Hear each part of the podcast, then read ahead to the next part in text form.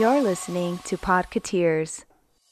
Welcome to episode 432 of Podcateers. This week we talk about Project EXO coming to life in the parks, and Larry was there to witness it. Ernesto de la Cruz comes to Oogie Boogie Bash. David S. Pumpkins gets swallowed by a sea monster. We discuss Magic Bands coming to the Disneyland Resort. But before all that, we talk about our obsession with Disney Dreamlight Valley. Plus, we welcome a new member to the FGP squad. We'd love for you to join the conversation over on Instagram, Facebook, or Twitter by searching for Podcateers, but it would be great if you joined us on our Discord server. Joining the community is super simple. Just head on over to podcateers.com slash 432 and click on the Discord logo, or you can also click on the link in our pinned IG story. Of course, before we get this started, we'd like to send a very special thank you to an awesome group of people known as the FGP Squad, our podcast fairy godparents, because it's their support via Patreon that help make these episodes of Podcateers possible. As part of the FGP Squad family, you get some additional perks like exclusive discount codes for Podcateers gear, extra content like the Podcateers After Show, and access to our happy hour calls, just to name a few. For more information on how you can become part of the FGP Squad family, we invite you to check out podcateers.com slash FGP. And as always, a super special thank you goes out to the FGP Squad for their continued support. Okay, it's podcast time. And of course, if this is your first time hanging out with us, welcome. We hope that you enjoyed the episode and that you come back for more. And of course, if you've been hanging with us for some time now, welcome back, friends. Here is episode 432 of Podcateers.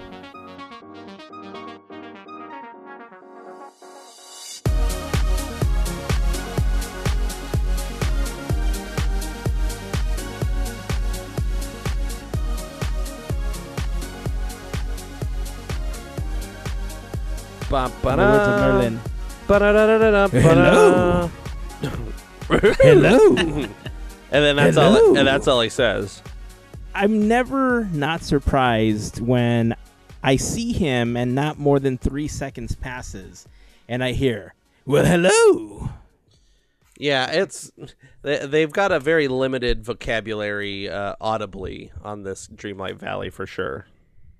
Yeah.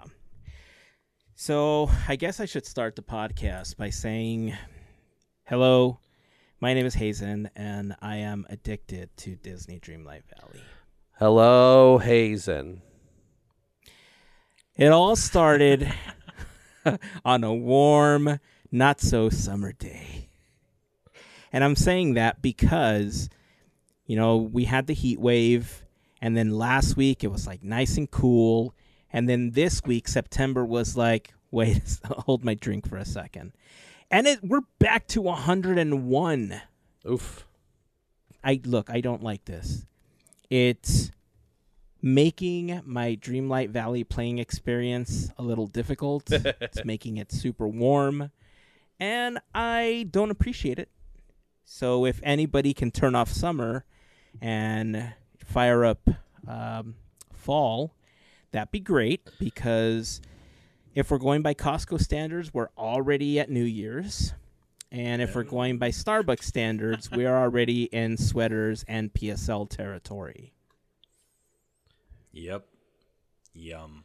You know what? I I I almost I almost bought some Christmas decorations the other day. I didn't because they didn't have Oh, anything I here liked. But I was looking at them for sure. You saved this conversation for me to walk in. I bought some Halloween stuff. I bought I bought I bought some Halloween towels. That's what that's my Halloween stuff I bought. He Um, almost got Christmas stuff at Spirit Christmas stores, If you know popping up wherever Spirit Halloween stores are currently closing. You know Oh what? If they had a Spirit Christmas store, that would be my jam. Dude, they for could just have the Haunted Mansion holiday stuff there. It'd be fine. Look at, or they could have, you know, whatever Christmas stuff. I like I like dogs. My all my Christmas stuff is dog related. I like dogs. We like dogs Yeah. here, and all my Christmas stuff is dog related, or you know, pretty close to. So I've got like inflatable dogs and light up dogs and porcelain dogs and resin dogs. Dog the and- bounty hunter. Yeah, Dog the Bounty Hunter, Snoop D-O double G. He comes with uh, Martha Stewart. You know, you only have to call him Snoop, right? Yeah, no. D-O double G. D O W G. D-O double G. That's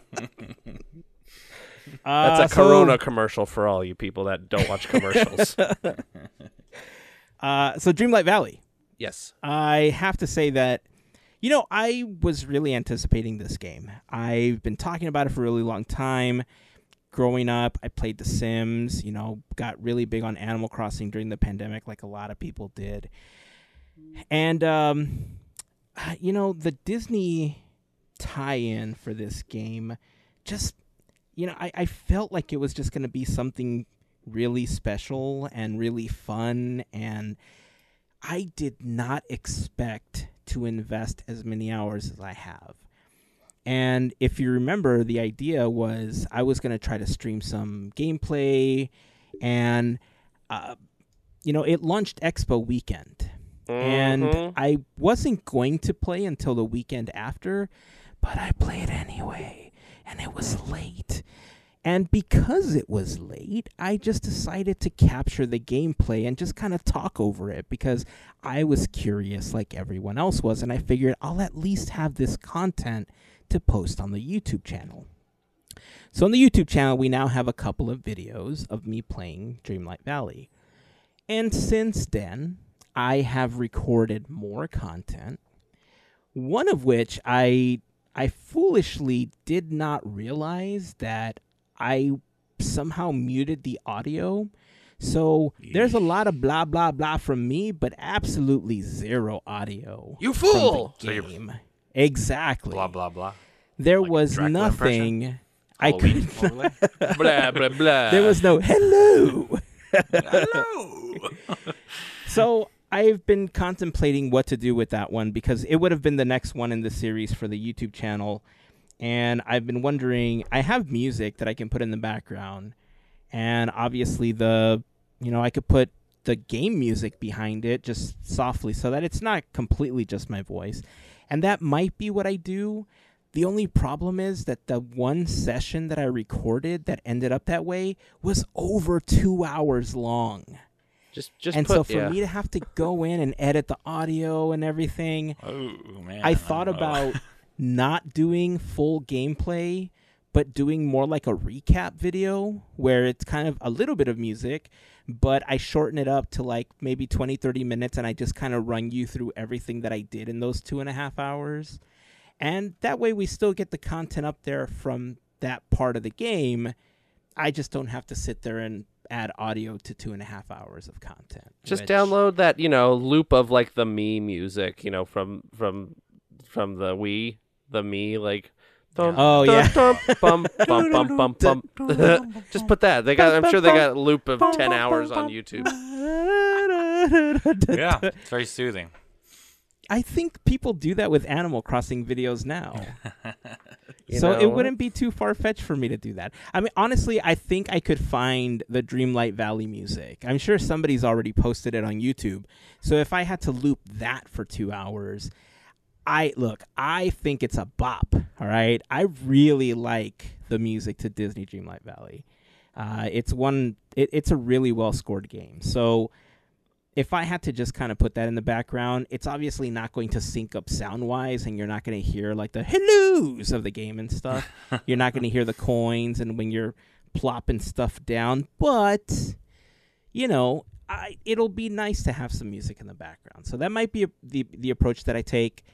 For everything else, uh, so far I've I've been testing a few seconds before I continue doing a larger recording and I've just been trying to go through the game. And so the idea originally was stream it, and I'm like 30 plus hours into the game now. And I've recorded almost 20 hours of it. So I have a lot of content What was to that? post. Say it again. I, I got a lot, like over 20 hours to post. Oh, okay.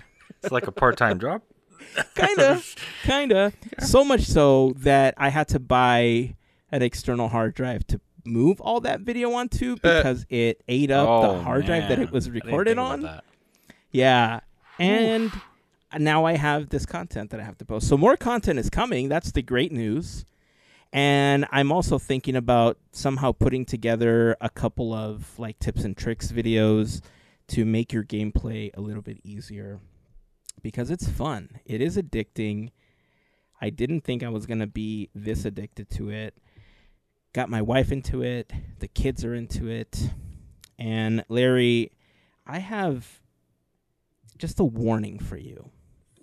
You know, Oh, we've we've had this conversation before where Mm. you know you've you know you have so many things going on in your personal life that you know video games don't necessarily fit well for you right now right and so we've talked about True. animal crossing we've talked about these other you know games and they just don't currently fit into your schedule and i, I totally get that but i'm gonna warn you don't don't do not ever let anybody anybody tell you hey larry why don't you play disney dreamlight valley just for a few minutes come on the first one's free larry just play a Oh, little bit Oh man, that pitch. just- that's just a pretty good just pitch. play a little I've Never heard that before.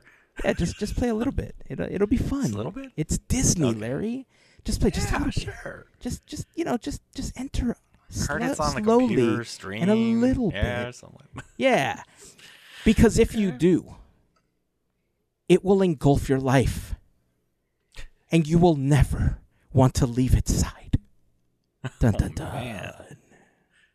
I, you know, it's crazy. I was talking to Andrew before we started recording, and I've been seeing it in the Discord, which is awesome. You guys are uh, interacting with Hazen and Melissa. Andrew's fully into it, and but I've been hearing it on the Switch, and then I heard about Steam, and I heard all these versions that you can play it through, and then I was telling Andrew earlier. Now at my work, I work with the education sector, and I have instructors there and every academic year they make like a club and play games. Guess what game they're playing now?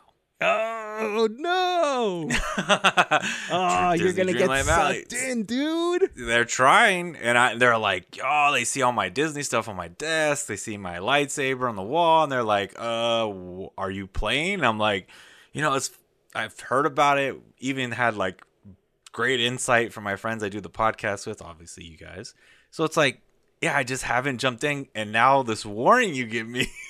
it's like I, this is the only thing because I even watched your gameplay, which I recommend people to watch. That first one Hazen posted if uh, in the Discord for you all that are on the FGP squad, and other than that, just our general Discord. If you join us, you can see Hazen put a link on there. So it's like it's really cool to see it kind of like you launched it and you talk about the music and the aspects like it's kind of just soothing. Like i've watched other gameplays of my nieces and nephews. It's really popular with the kids right?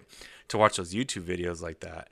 But this was it kind of hit like you said a, another aspect for me because it's got that disney realm and that comfort and characters you know that you have nostalgic vibes to and like merlin hello! Yeah. All the time. I could see it, and I, you know what? Your warning is warranted greatly, and I, I don't know. We'll see. It's, it's, uh, it's definitely a scary moment right now. I feel like I'm at a crossroads. I appreciate it though. Look, I bet you anything right now that we have not heard one peep out of Andrew, and he's playing right now.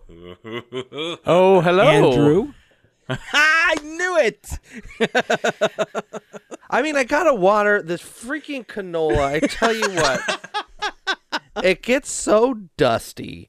Now, Oh. you gotta farm. This is, you know, I've not played. I've not been a big game person.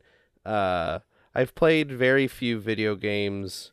Oh, Uh, pay attention to this, Larry, because listen to how I'm he's hearing. starting this. I'm hearing. and it. so it's it's you know different than than things I've played before. I I am sucked in uh to the game for sure.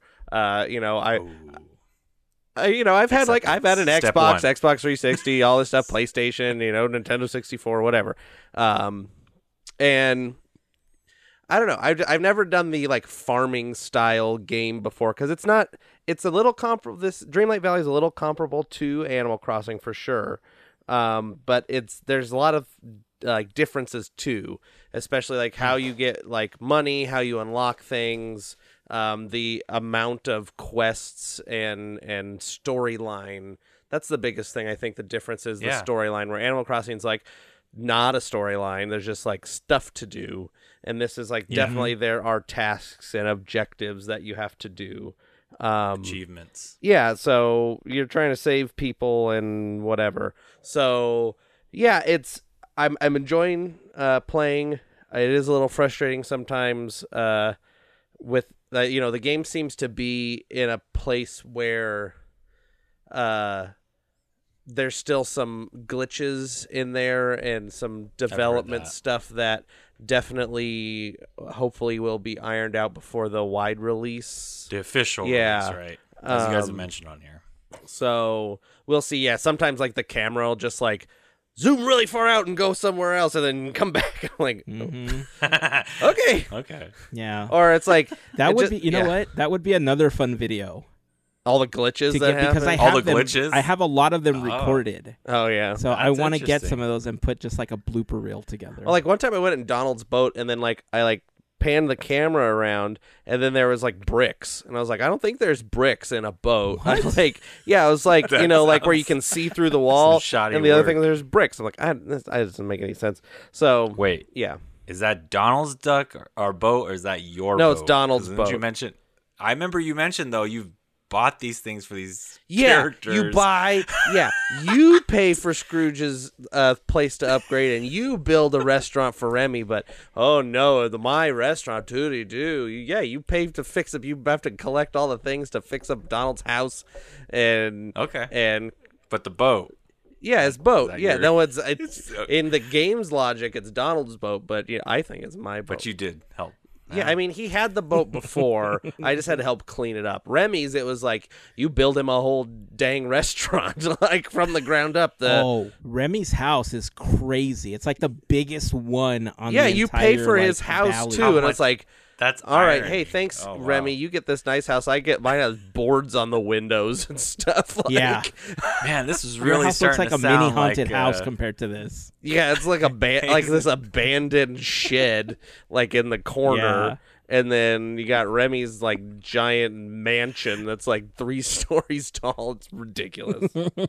the correlation you guys are explaining right now. I don't know if you catch it. Hazen's warning an anonymous I'm sorry, meeting, four-story and then house. supporting these people to have these One, major two, like multi-million dollar situations as you live in a shack. You lose Mm-hmm. everything, but you continue to support them through gameplay. Yeah, Remy has a. know there's you know what, though? correlation. yeah, I don't know. Look, look, there is a correlation, but you know what?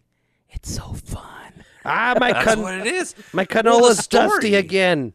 Ah, Well, I, I just think the premise of the story, that's what sucked me in immediately. Make sure I got this right. They have lost their memories, and there's this, like, pretty much vine looking thing destroying parts of the land, and you're trying to get them to get back to what their Yeah. magic was, right? I mean, how much, if you're a Disney fan, you've built the empathy, you, you've built the Bambi moment, basically, if you know that reference. and then now you're a part of the hero. You're you're the hero in the story. You are like the Mulan. You are like Yep. you know whatever Hercules, whatever you want it to be. So yeah, obviously it's gonna be super cool if you're a Disney fan. That's why it's like once you open that door, literally Donald's door or Remy's door.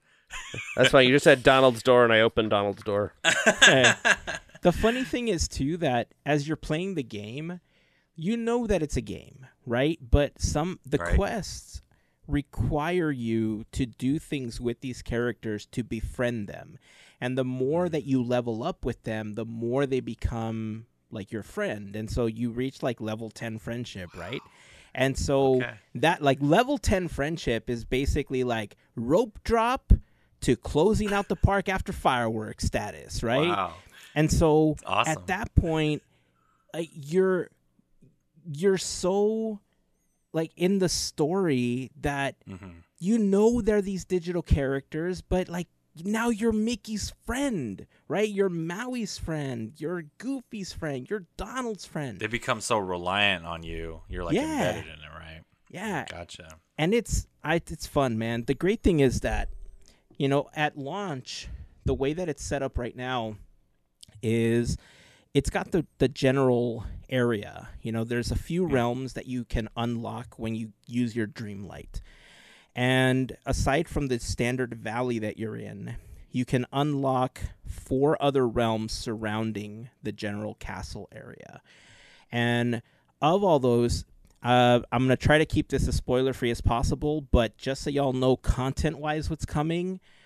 Uh, since I've started playing, uh, in the castle, I've unlocked Remy, WALL-E, Moana, and Maui. The, on the second floor, there is a door to unlock Elsa, which I have not done yet. In the valley itself, I have unlocked the four realms surrounding the castle. And I just completed the Mother Gothel thing. And let me tell you something. Of the entire game so far, storyline wise, Mother Gothel drops a bomb on you when you complete that quest. You just completed that one. Oh, Yeah, I must. look I out. went a different route than you did because that was like my second. Oh well, that's interesting then. because Okay, yeah, you so can there's, like, unlock. multi. There's like five, like one, two, like one. You have to unlock the beach first. That's like the first thing you unlock. Yeah. But then there's three other ones that you can unlock at any point. Like you can just pick which ones you do. Because like there's they're different price. Like one's like three thousand, one's five, and one's seven. But depending on what you do, you can just pick any of those to start with. And that was my um choice. that was my path. s- second one after I think, or third one. I was oh, just interesting. I had enough to get all of them. I just Coke. hadn't. Um, Yeah. and so I, d- I, I'm like 15 ish hours in playing, and I did the Mother Gothel thing pretty. Like I haven't unlocked any of WALL-E or Moana characters or done anything with Minnie. I mean, other than I've like talk to did the Minnie thing, but a lot of it is like you were saying, you have to build up these friendships to get quests to like appear. So like my whole quest meter, like they, you know, your list of quests, every single one of them but one is just unlock, you know, do more friendship stuff, more friendship, more friendship, more friendship, more friendship. Like yeah. every single one of them. So that's kind of your sticking point. You gotta be in here and like talking to people. You, you know, the the other thing that is interesting about this game is your like characters have like tasks that they can be like your buddy with. Like I don't know else to, how to put it. Like hmm. you like right now I, as I'm playing here, I have Donald with me, and Donald is good. Is I've upgraded him with gardening, and so I know WALL-E is I think also like really good at the gar- as like a gardening one or whatever. But Well, you Um, can select which one you want them to be yeah, you can select. But so I have Donald as the gardening one, and when you are harvesting, like, or you're like planting crops or watering them or harvesting them, then you get more friendship points for Donald. And since that's the thing I've done the most, my Donald is like at nine right now, and I've not been doing this very much. Um, so, and then he'll give you, or whoever your character is, will give you extra crops or whatever it is that you're doing based on you know the thing so if you're mining or if you're fishing or whatever you'll just get extra things and sometimes it looks kind of funny when they like explode out of their butt or whatever like like there's some carrots like it doesn't the kids. like that. it There's does it's for the not like kids. it's WALL-E's butt like there's a bunch of like carrots coming out or whatever it's Yeah. it's pretty funny um but Look forward to yeah that. there's there's some interesting game mechanics and and stuff like that but i'm i'm pretty happy with with most of how it works. There's definitely a decent amount of glitches that i'm uh, interested to see if they will get fixed before the wide release especially there's uh, on the switch especially there's a lot of lagging um now i just don't know if it's because it's built for a you know more robust system initially. You know they built it for pcs or something. And so the switch it can handle it but not as well. I don't know if Yeah. that's the case but it definitely there will be some points where it is bogged down pretty good and it will just not it'll just be very like low low frame rate i guess would be the best way to put it. Just kind of like real clunky and and uh uh yeah kind of Not the glitchy. best Yeah, exactly. I it it still like functions as a game but it is definitely looking more like uh super mario bros. on like the nintendo as opposed to uh, being on the switch. Now that's some gamer talk. yeah, on the Switch also it tends to crash a lot. So I will Oh, give people that okay. warning that if you're playing on the Switch, Uh, I've probably been able, like every two to two and a half hours, it seems to crash. If you play less than that, you could probably get away with it and not crash, and you know you'll have a, a great time. But you'd be surprised to see how many times the game crashed while I was recording the gameplay. As a matter of fact, you talked about that first video that I posted. I've actually posted a second one now. And that second one, if you look at the thumbnail, it's a partially broken error screen with Scrooge pretty angry because Scrooge was mad when oh, it I kept have crashing. not seen it yet. So you'll have to go and, and view that because that happens a lot. And I think for that one, I was just tired and thought, you know what, this is where I'm going to leave it. I'm, I'm not going to continue anymore. Mm. But for every other video that I've recorded so far, I'm just going to edit it together so that you see the error screen and then you just see the gameplay after I, I reload the game again. So Uh, do you Uh, now question Hazen? Have is it? Have you played more than two hours while not recording? Do you think it's it's an issue with the recording as opposed to uh, just the game itself? Um, I don't think so okay. because so in in answer to that question, I have two things to say. One, I mean I've pretty much recorded everything that I've played so far, uh, with the exception. Uh, and here's what happened. So I, I I've actually been considering either starting over to do full blown streaming with the with the new account, or starting a second instance of the game, like with another profile on my Switch, so that I can play without having to record. So I can just enjoy the game for what it is. Mm-hmm. Because what I found was there was a couple of times that I went in to farm my stuff where a couple of interesting things happened and I wasn't hooked up to my computer. I was just playing handheld. And dude, I felt guilty. I was like, I didn't record this. I don't have it as content. Oh no, like I can't go back. There's no replay, whatever.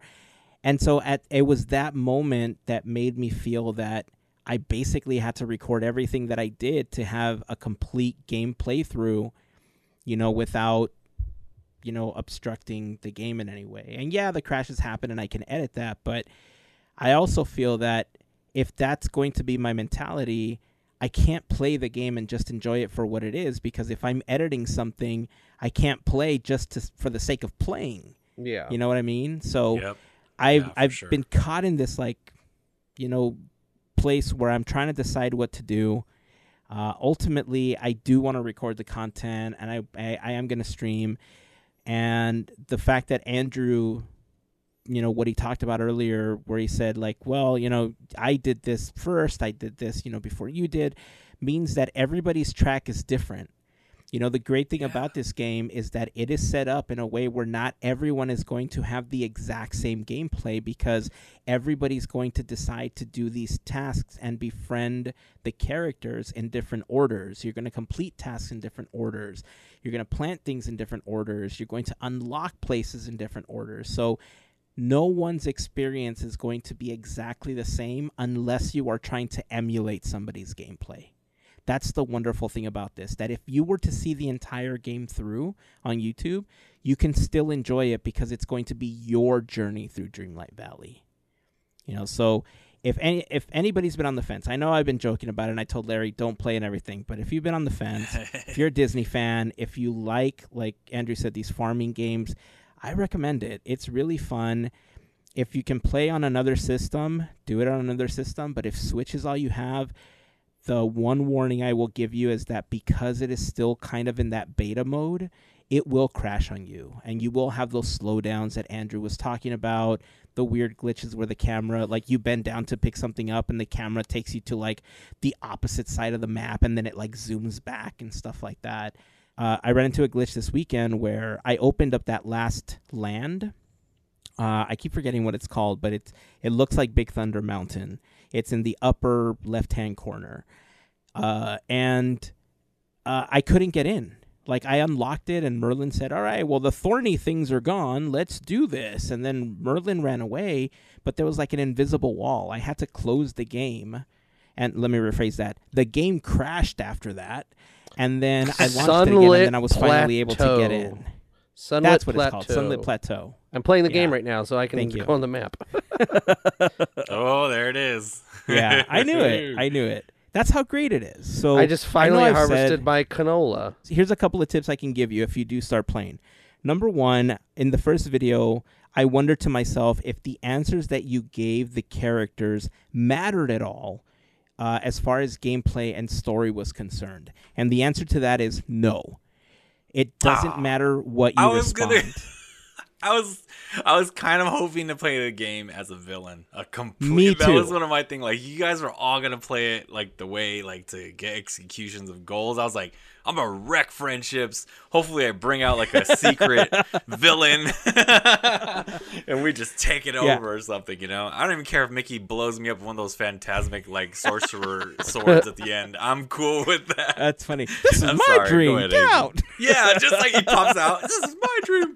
and then you're like done. Your heart bursts, and then carrots come out of everywhere. Uh, or they come out of another portion of your Yeah, body. I was gonna say. But look, I, honestly, I thought the same thing. I thought, you know what? I'll go through the game as a hero, and then I'll go through as a villain if the answers matter. But the truth is, the answers do not matter at all. Uh, the other thing is get a garden going because there's a lot of things that cost money and they cost a lot. And so when you're first starting, carrots are the way to go.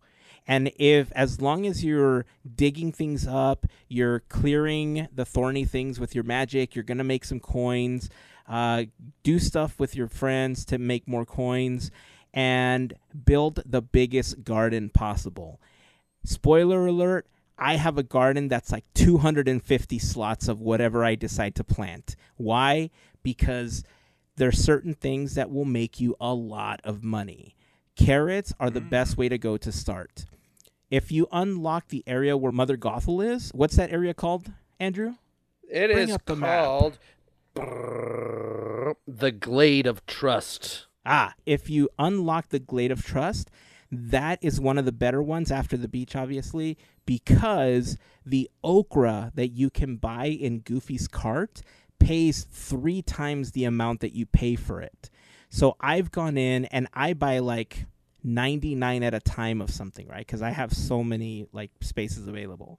And so I invest maybe like 20 to 30,000 coins on okra, but then I end up with like 100,000 coins with e- every time that I harvest them.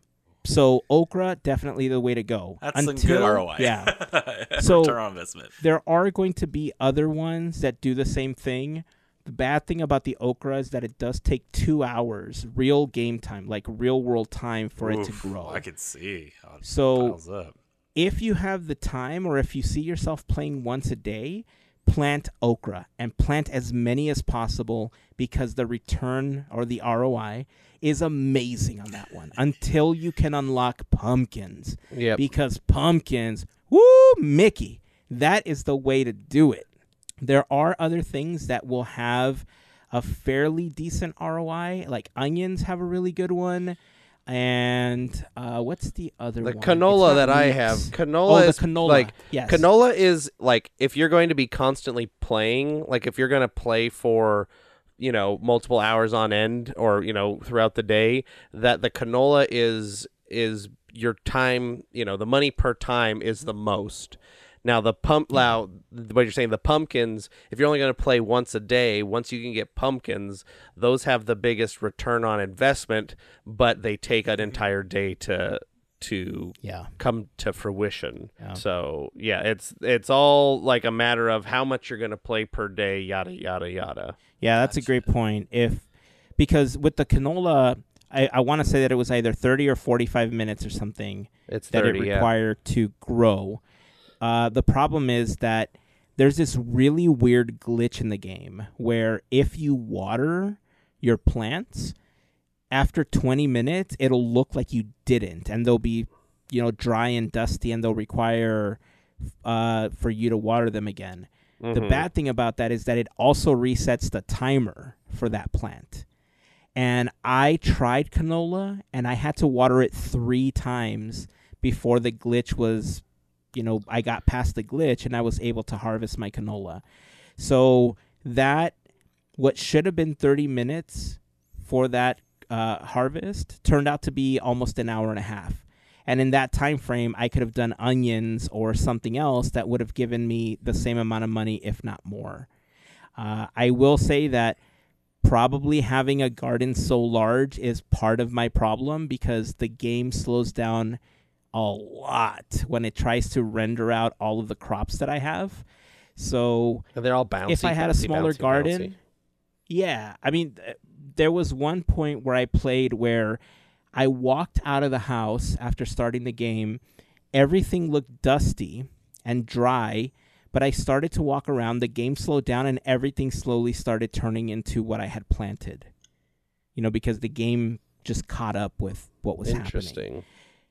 So weird glitches. Uh, remember, the game is still technically in beta. What we paid for was the opportunity to play before the official release of the game. So if you're okay with some of these glitches, or you're playing on a system other than the Switch, PC, Xbox, or PlayStation, it seems to be more stable on those devices or those platforms. But as far as whether or not you should play, oh, man, I recommend it. You know, there's three tiers you can get. I think the the founders pack is thirty dollars, fifty dollars, or seventy dollars, depending on which Mhm. one you decide to go with. But it's fun. I I recommend it. But be warned that if you decide to start playing, you may not stop. Don't say I didn't warn you. I've just bought this okra. I'm gonna see how it works out. I just spent like 25k on okra, so we're gonna see Yeah, how buddy. this works out. The canola's Yeah, cheap. buddy. That's the nice thing about the canola. It's fairly cheap. Yeah. But yeah, the watering thing is a pain in the butt. But anyway, video games. What's Mother Gothel's thing say again? It's a secret. It's a spoiler. Oh no, the land you were Oh, talking about. the What is it? Glade of Trust. That sounds totally like something Mother Gothel. They're like say. so the, the Mother knows best. so the the like the names are weird. So Dazzle Beach, the Glade of Trust, Sunlit Plateau, the Forest of Valor, Frosted Heights, and the hmm, Forgotten where Anna Lands. Yeah. interesting. And then There the you go. Plaza Meadow, or pre oh Peaceful Meadow, sorry, and the Plaza. Oh, this was the other thing that I didn't mention. So the really great thing about the game is that you think that once you complete all of this, you are going to be done. But if you go into the castle and you go through all of the floors, there are at least another 20 to 30 doors available inside of the castle Oh, with the thorny things and no emblem on them, which means that the game will continue to expand with new realms, new characters, new tasks, new quests. So I at first I was initially concerned that, you know, as I was recording the content that if I finished the game before the official release, then we were just going to know the ending, right?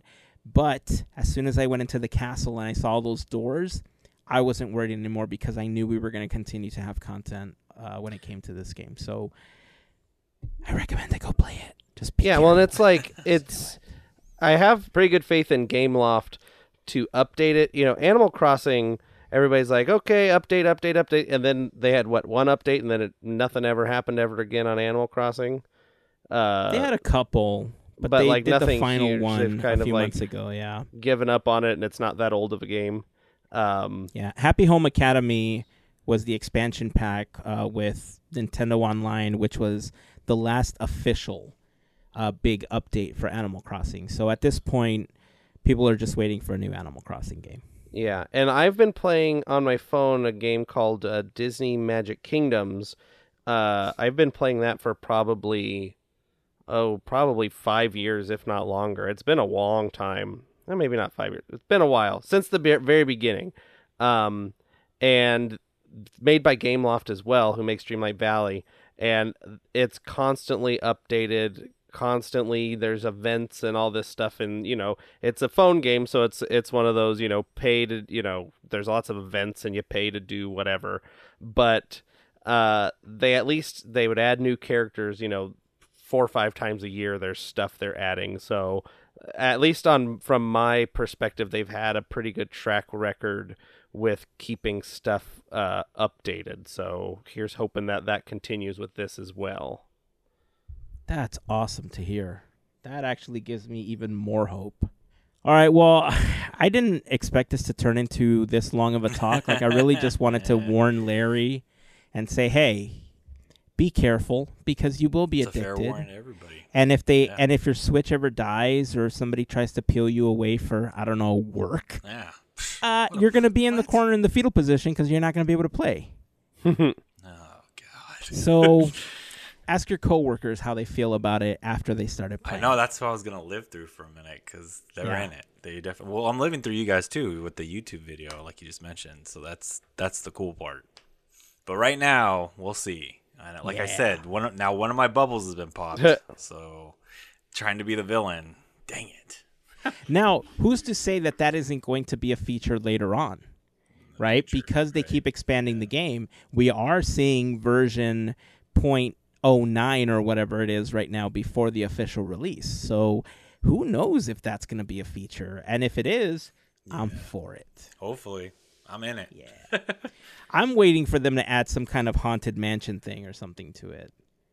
Like I They can have- see them yeah. adding That's gonna be pirates another- and Jack Sparrow and the mansion That's gonna be and an add-on. a You gotta big pay. Thunder There's Mountain way. door or something. like the members of the SEA are all added and ah okay. All There's right. Yeah, okay. there's Haunted Mansion in uh in my uh, in the other Game Loft game I play.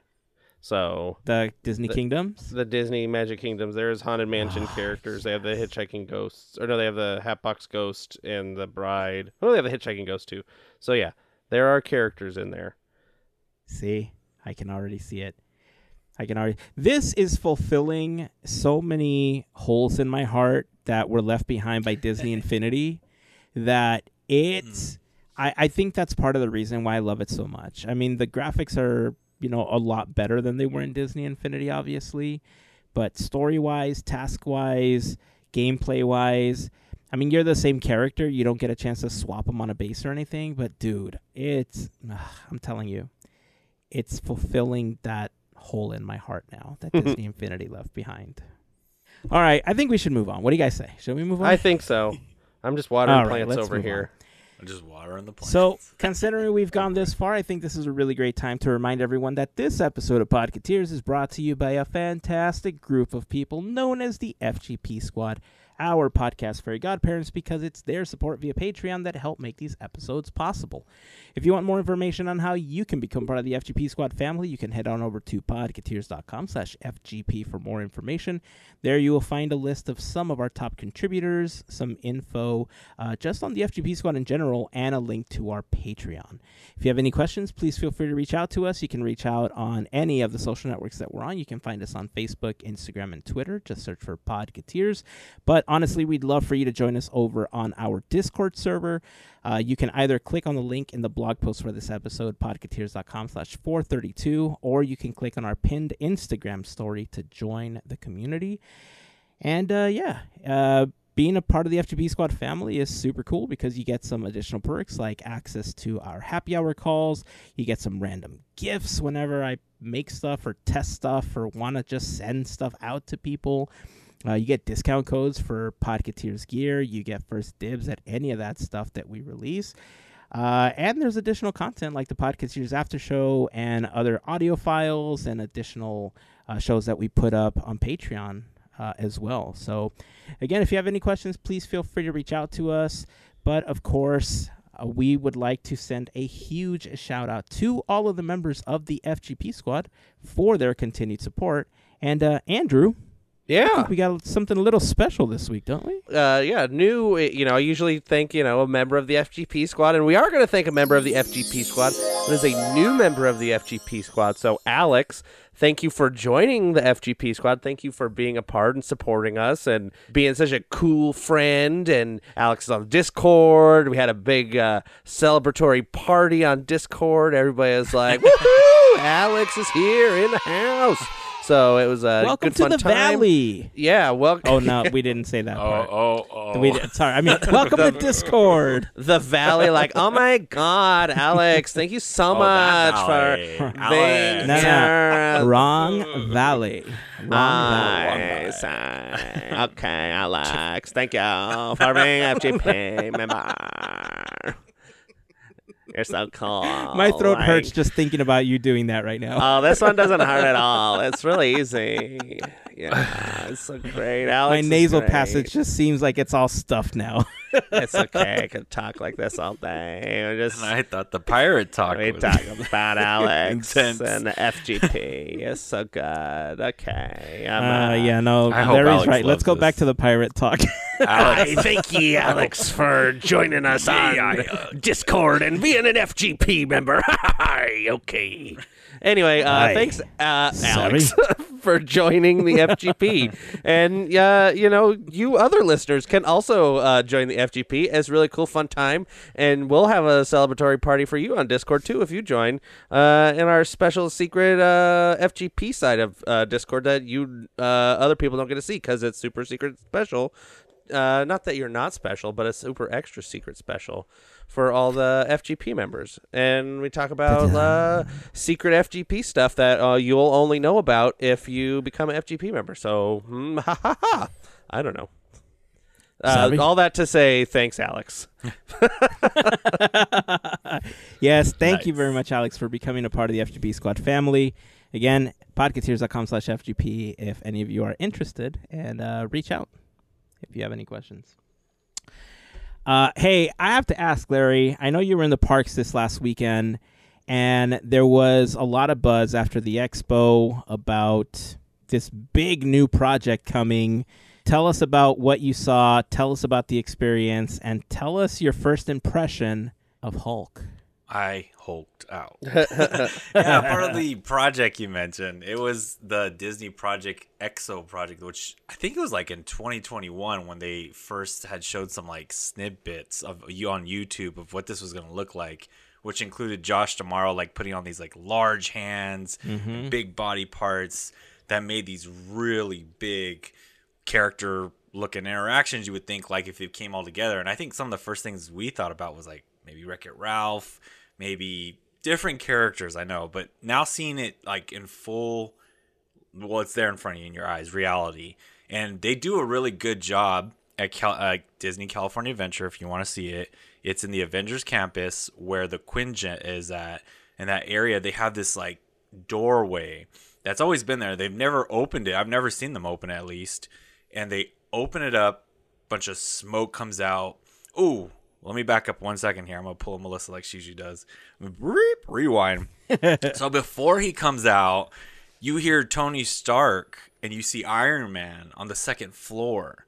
And he does this kind of intro like oh i've got something here and we need to um ah, banner needs to come out and explain the situation because he's technically in the garb that would be what- what is it again the quantum Quantum or, excuse realm. me, Quantum. The quantum, quantum- realm The quantum suit, right? they're picking up these yeah they're picking up these high a- activities and so then that's when you see bruce banner or hulk come out and then the doors open up steam and then um, there's two different times i saw the first time he was by himself but the second time they had him with black widow come out which was really kind of a cool interaction too so he's big i'm talking eight feet probably big in height and then in width yeah three, four feet at least, and his arms look just like that. If you look up that Project X, Exo, um, project, you'll see they're just the same. Like they're really big, and the suit and the mask. I'll admit, it's kind of an interesting look because you're like seeing it in this like his Hulk. They've bulked him out, but you're kind of wanting to see the whole like green Hulk. At the same time, you're kind of like understanding it, and he does talk and interact with the crowd.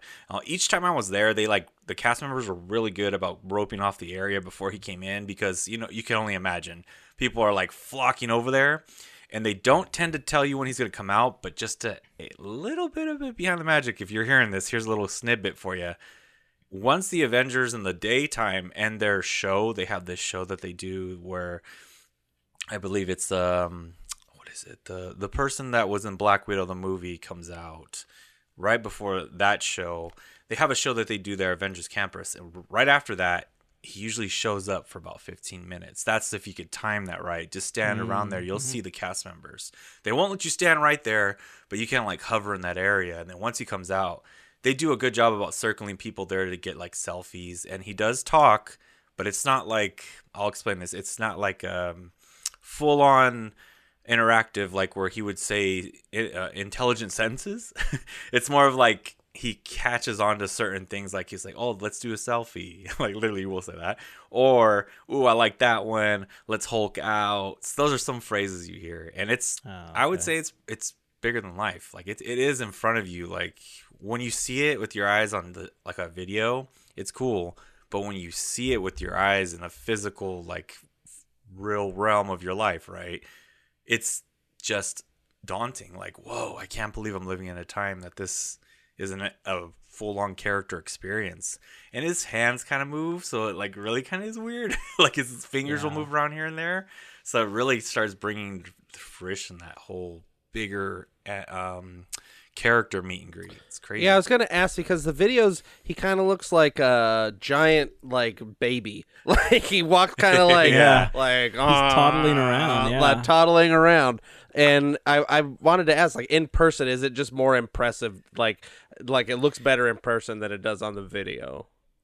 In person, yeah. Okay. And there's, I think the face may be a little bit at first. You're like, oh, like, because you know that's what I'm saying. That sometimes that, that eyes when they don't have the all characters don't have moving eyes, Yeah. right? That's not all of them, but sometimes that look, the mask, Yeah. kind of gives it the little bit of like, oh, like that's kind of weird. But I think I'll be honest, like to pull the maybe behind the magic to give a little bit of what may be happening. I think the cast members are getting used to using the technology in Yeah. the meet and greet, right? So little by little, they're getting better and better at animating Hulk. Gotcha. If if I if I may say so, that's what I feel like. Yeah. Yeah, I mean, it's it's a little different than some of the other characters that are just on stilts, right? Because there are characters that are Yeah. larger than life, and I Right. think right. once you get the hang of walking on stilts, you can make it look really natural. But it's an extension to your own body part, so you know when you're used to doing something, your brain already has muscle memory of how far you have to move to make that action happen. Or if you're miming or something or acting, how far you have to go to make it believable. And now you have this giant exoskeleton that's an extension to your arms and your legs. And the arms, I have to say, are the the hardest part for it to look believable. You know, because even Mhm. if you kind of walk slowly on the stilts that they have for this entire suit, I get it. Like there's stilts and you're kind of getting it. But I mean, it is Hulk. He is kind of clunky. He is like a big character that's gonna walk a little slower. He kind of looks like that, just a little smoother when it's a full blown CG animation.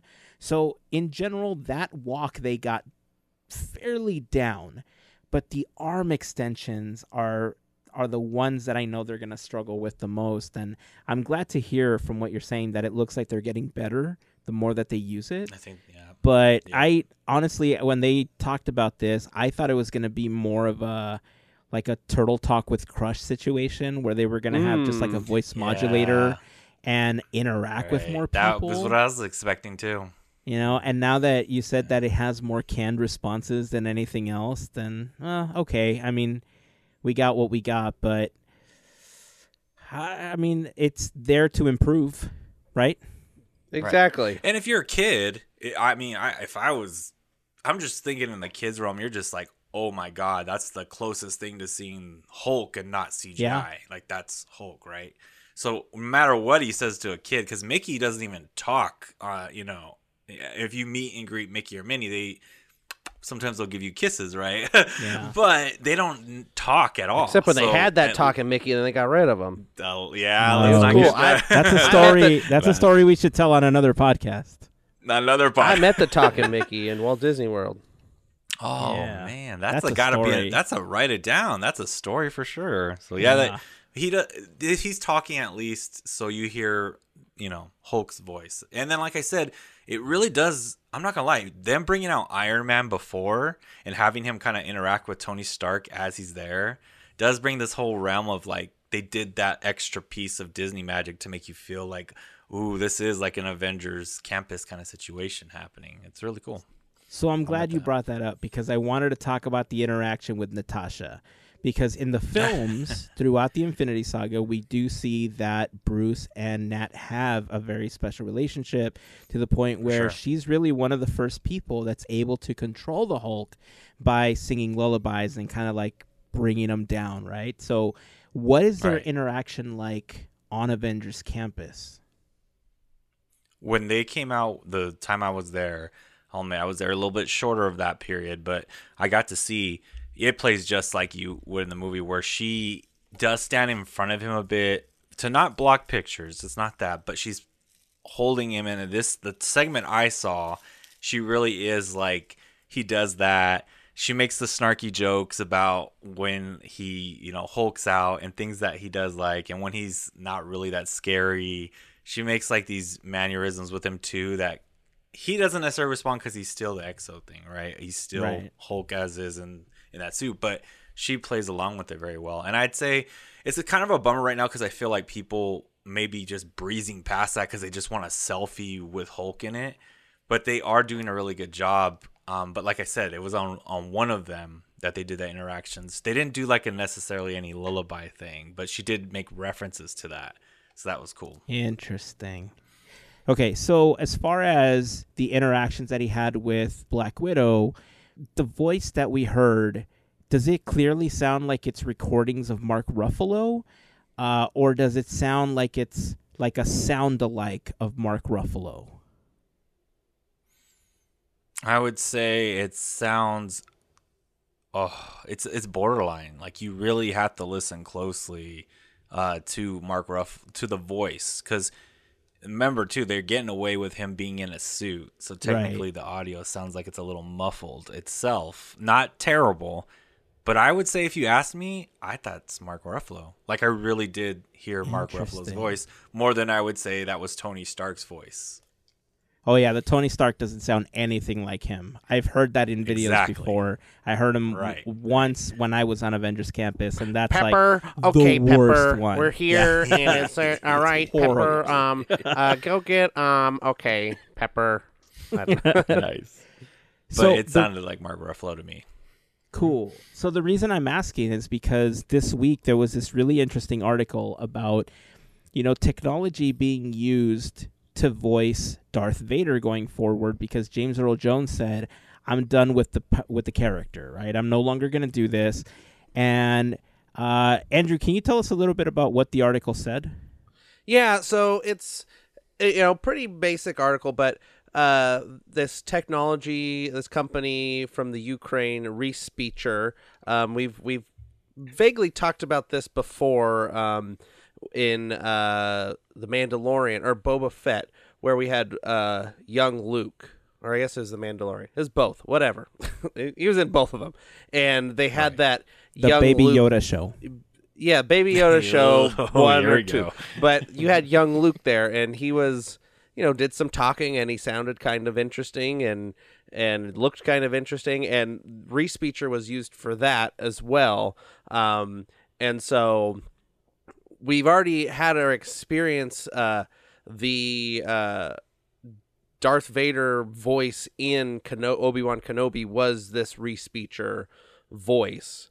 Um, and the the article you know talks about how James Earl Jones has worked with this company and he worked with them to get the voice right for Obi-Wan Kenobi. So he you know, they would play him a clip or something like that and he goes, "Oh, it would be like this." And then they could tell the AI to fix it or do whatever so it sounded more naturalistic than what, you know, without any input from the person who's doing it. And luckily he's still around and he can give those advice, eh, you know, give that advice and um it, it seems that he's glad to um he has given his voice right away to or sold i don't know the background of it but basically lucasfilm and this company have the voice rights of darth vader like how darth vader sounds something something i'm not exactly sure how that all works um, but you know, Darth Vader's voice is iconic. James Earl Jones's voice is iconic.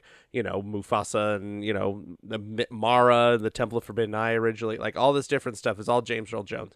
Um, so they have this the voice rights, uh, and this company is going to be using it for any other Darth Vader projects. Um, and it seems with James Earl Jones's blessing, he's working with them. Um, so it's it's good to see that these characters can continue on in a way that is, you know, approved by the person that did it because uh you know we've we've had stuff like this before where people are concerned with you know the you know is it you know right to have like like in Rogue One with Peter Cushing uh, you know, recreating Grand Moff Tarkin and you know that whole thing, or uh, young Leia, or young Luke, or even you know Carrie Fisher's used clips for you know the uh, final Star Wars uh, film. Um, all these things people have questioned if it's it's something that we should be doing, and it it is it's a moral quandary for sure. But I think as long as the the people, the families of the people, whoever in charge of their legacy are fine with it, I think we should be okay with doing it. Um, in my opinion, it's it's you know it, it's a moral gray area, and you know it's for our entertainment and you know and their legacy, so it has to be done with care and, and done correctly. And luckily, in this is- instance with uh with James Earl Jones, he's able to tweak that and make it sound appropriate with his blessing. Yeah. And that's the biggest thing, right? Because it is with his blessing, he's still going to get paid for, you know, the character doing stuff, a character that he's Mhm. made iconic. And so the reason I brought this up is because, again, going back to this Hulk, again, I was expecting it to be more like Turtle Talk with Crush, right? Where you can ask whatever you want, but obviously they're not going to have Mark Ruffalo record an entire dictionary worth of words or phrases to do this could we use a respeecher style technology where you use like a voice modulator to sound like Ruffalo so that whenever you're like a kid goes up to him and says like oh you're my favorite avenger hulk like he can clearly say like oh well you're my favorite kid you know and like something along Mhm. the lines where he responds in real time and it sounds like hulk Yeah, or it could or at be least like mark ruffalo like professor hulk i guess or it could be you know more akin to you know you bring up uh uh turtle talk with crush which that's just an actor doing a voice um Voice actor. uh now we have this technology you know it's been used where you can kind of have a melding of the things with the like mr potato head or Roz, it, you know, Roz in the Monster Inc. ride, or Mr. Mm. Potato Head in in uh, Toy Story Mania, where you know they have them record, you know, whatever 50 lines or whatever and then somebody with a camera is there interacting and pressing the buttons.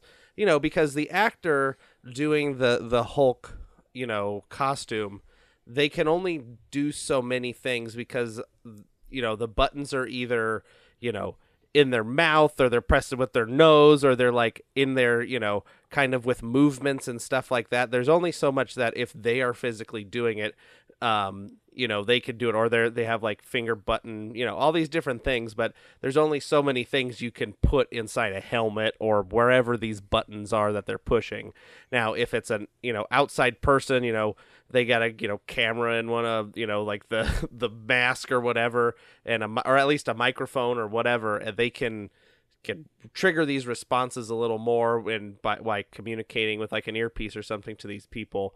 It's a little more complicated. It takes a couple more people to to run the hulk and you know the hulk costume but it would i think make for a more uh interactive and realistic experience if if that was the case. You have you know mark ruffalo record you know 100 things or whatever or Right. you know wh- you know 200 words that you can do most sentences with um, where it can Right. sound natural or whatever or like you said just have you know thor just has a face it's just a guy and he just goes hello everyone asgardians oh you know just have like a guy in there do that like you're saying with the voice he Yeah. doesn't even have to voice modulator but you know having uh, just a microphone uh, because he can sound like he's in a suit because he's in a suit. He can sound a little Darth Vader.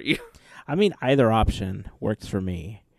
I just I hope that that's part of like the version two of this Mhm. experience, and that if I mean, I can already kind of see them reusing this technology when the new attraction opens up at Avengers Campus, right? Because we got the announcement that we're getting this King Thanos attraction.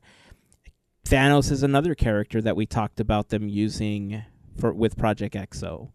You know, and I, I can already see them making a King Thanos where maybe he's sitting on a throne and the movement is a lot more limited so it looks a lot smoother because they don't have to balance themselves while they're trying to use this technology Mhm. you know so it'll it's going to look a lot better to begin with but i mean the possibilities i guess are endless because they have a lot of massive characters that they can use this with uh, we've already seen you know them create characters like sully for instance but i mean sully compared to some of the other characters is fairly small you know i would imagine sully's a much larger character that can be pulled off really well with Project EXO. Mm-hmm. A whole redesign. I mean, they they redesign characters every once in a while. I mean, look at the new Mickey and Minnie's, the new uh, Woody and Buzz uh, and Jesse. Like they're all those new that those new faces and everything look, you know, fantastic. So it's, n- it's not unheard of for characters to get a, a facelift. Right. Right. Winnie the Pooh. Look at the evolution of that Winnie the Pooh costume for sure. That's that's one that For sure. honey pot on the head and all that stuff. It's definitely, you know, uh, updated for Yeah. sure. Yep. What else did you get a chance to see? I know that there was Halloween stuff going on. Anything interesting? I know you're big on the food. I know you're big on some of the souvenirs that happen for every season. What can you tell us about what's available? What's good? What'd you try? So I'll first start off. I think the big reveal, which everyone, whoever saw that Disney Parks blog, or talking about the Halloween foodie guide that they put out. I think it was like at the end of August.